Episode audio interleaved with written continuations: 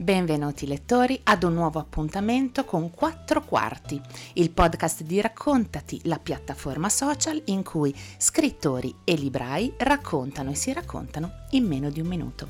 Anche questa settimana ho personalmente selezionato per voi le quattro quarte di copertina dei nuovi romanzi usciti in libreria. Siete pronti a scoprirli con me? Buon ascolto!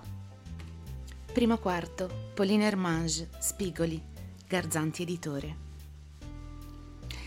Le definizioni che ci incolliamo addosso o quelle che ci vengono imposte da altri sono come linee rette che si incrociano e formano una gabbia da cui è impossibile uscire. Almeno così sembra ad Anais, costretta a una serie di ruoli che la fanno sentire inadeguata. Fidanzata noiosa, figlia inetta, con un lavoro frustrante, sorella di una donna che è riuscita ad avere successo conciliando carriera e famiglia. Anais si sente soffocare e tutto precipita quando viene licenziata e lasciata dal fidanzato. Al culmine della disperazione decide di trasferirsi a Limoges. Secondo il suo tatuatore è la città più triste dell'intera Francia.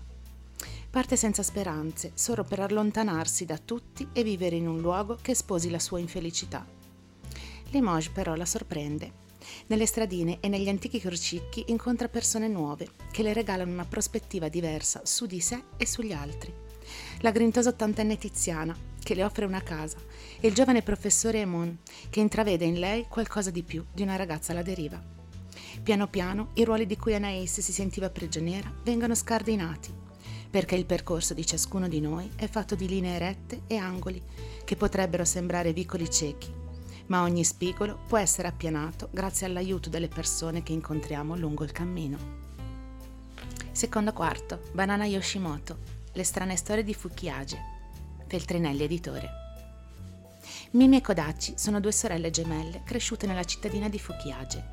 Allevate da una coppia di amici dei genitori perché in un incidente stradale il padre è rimasto ucciso e la madre giace tuttora in coma.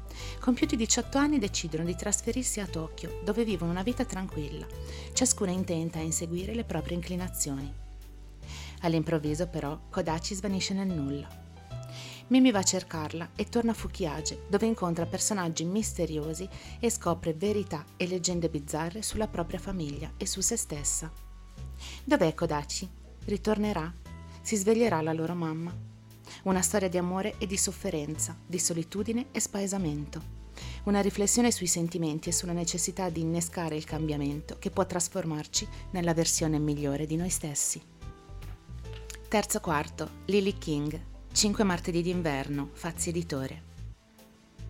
Una ragazza di 14 anni scopre cosa vuol dire sentirsi attratta da un uomo, ma l'uomo è quello sbagliato.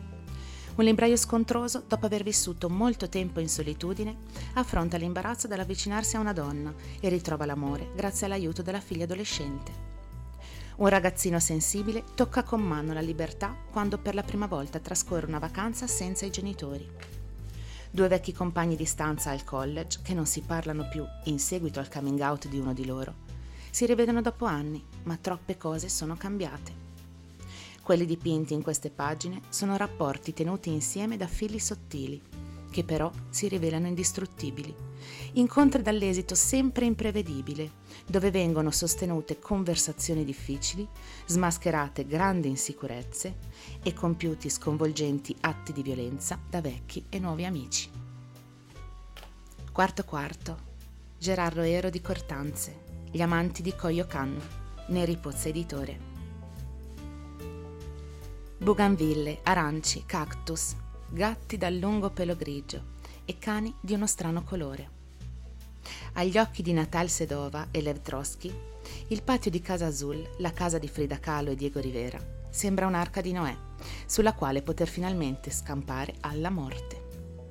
Natalia non può trattenere le lacrime mentre la pittrice le parla di quell'edificio dalle mura blu, in cui lei e Diego hanno trascorso larga parte della loro tumultuosa relazione.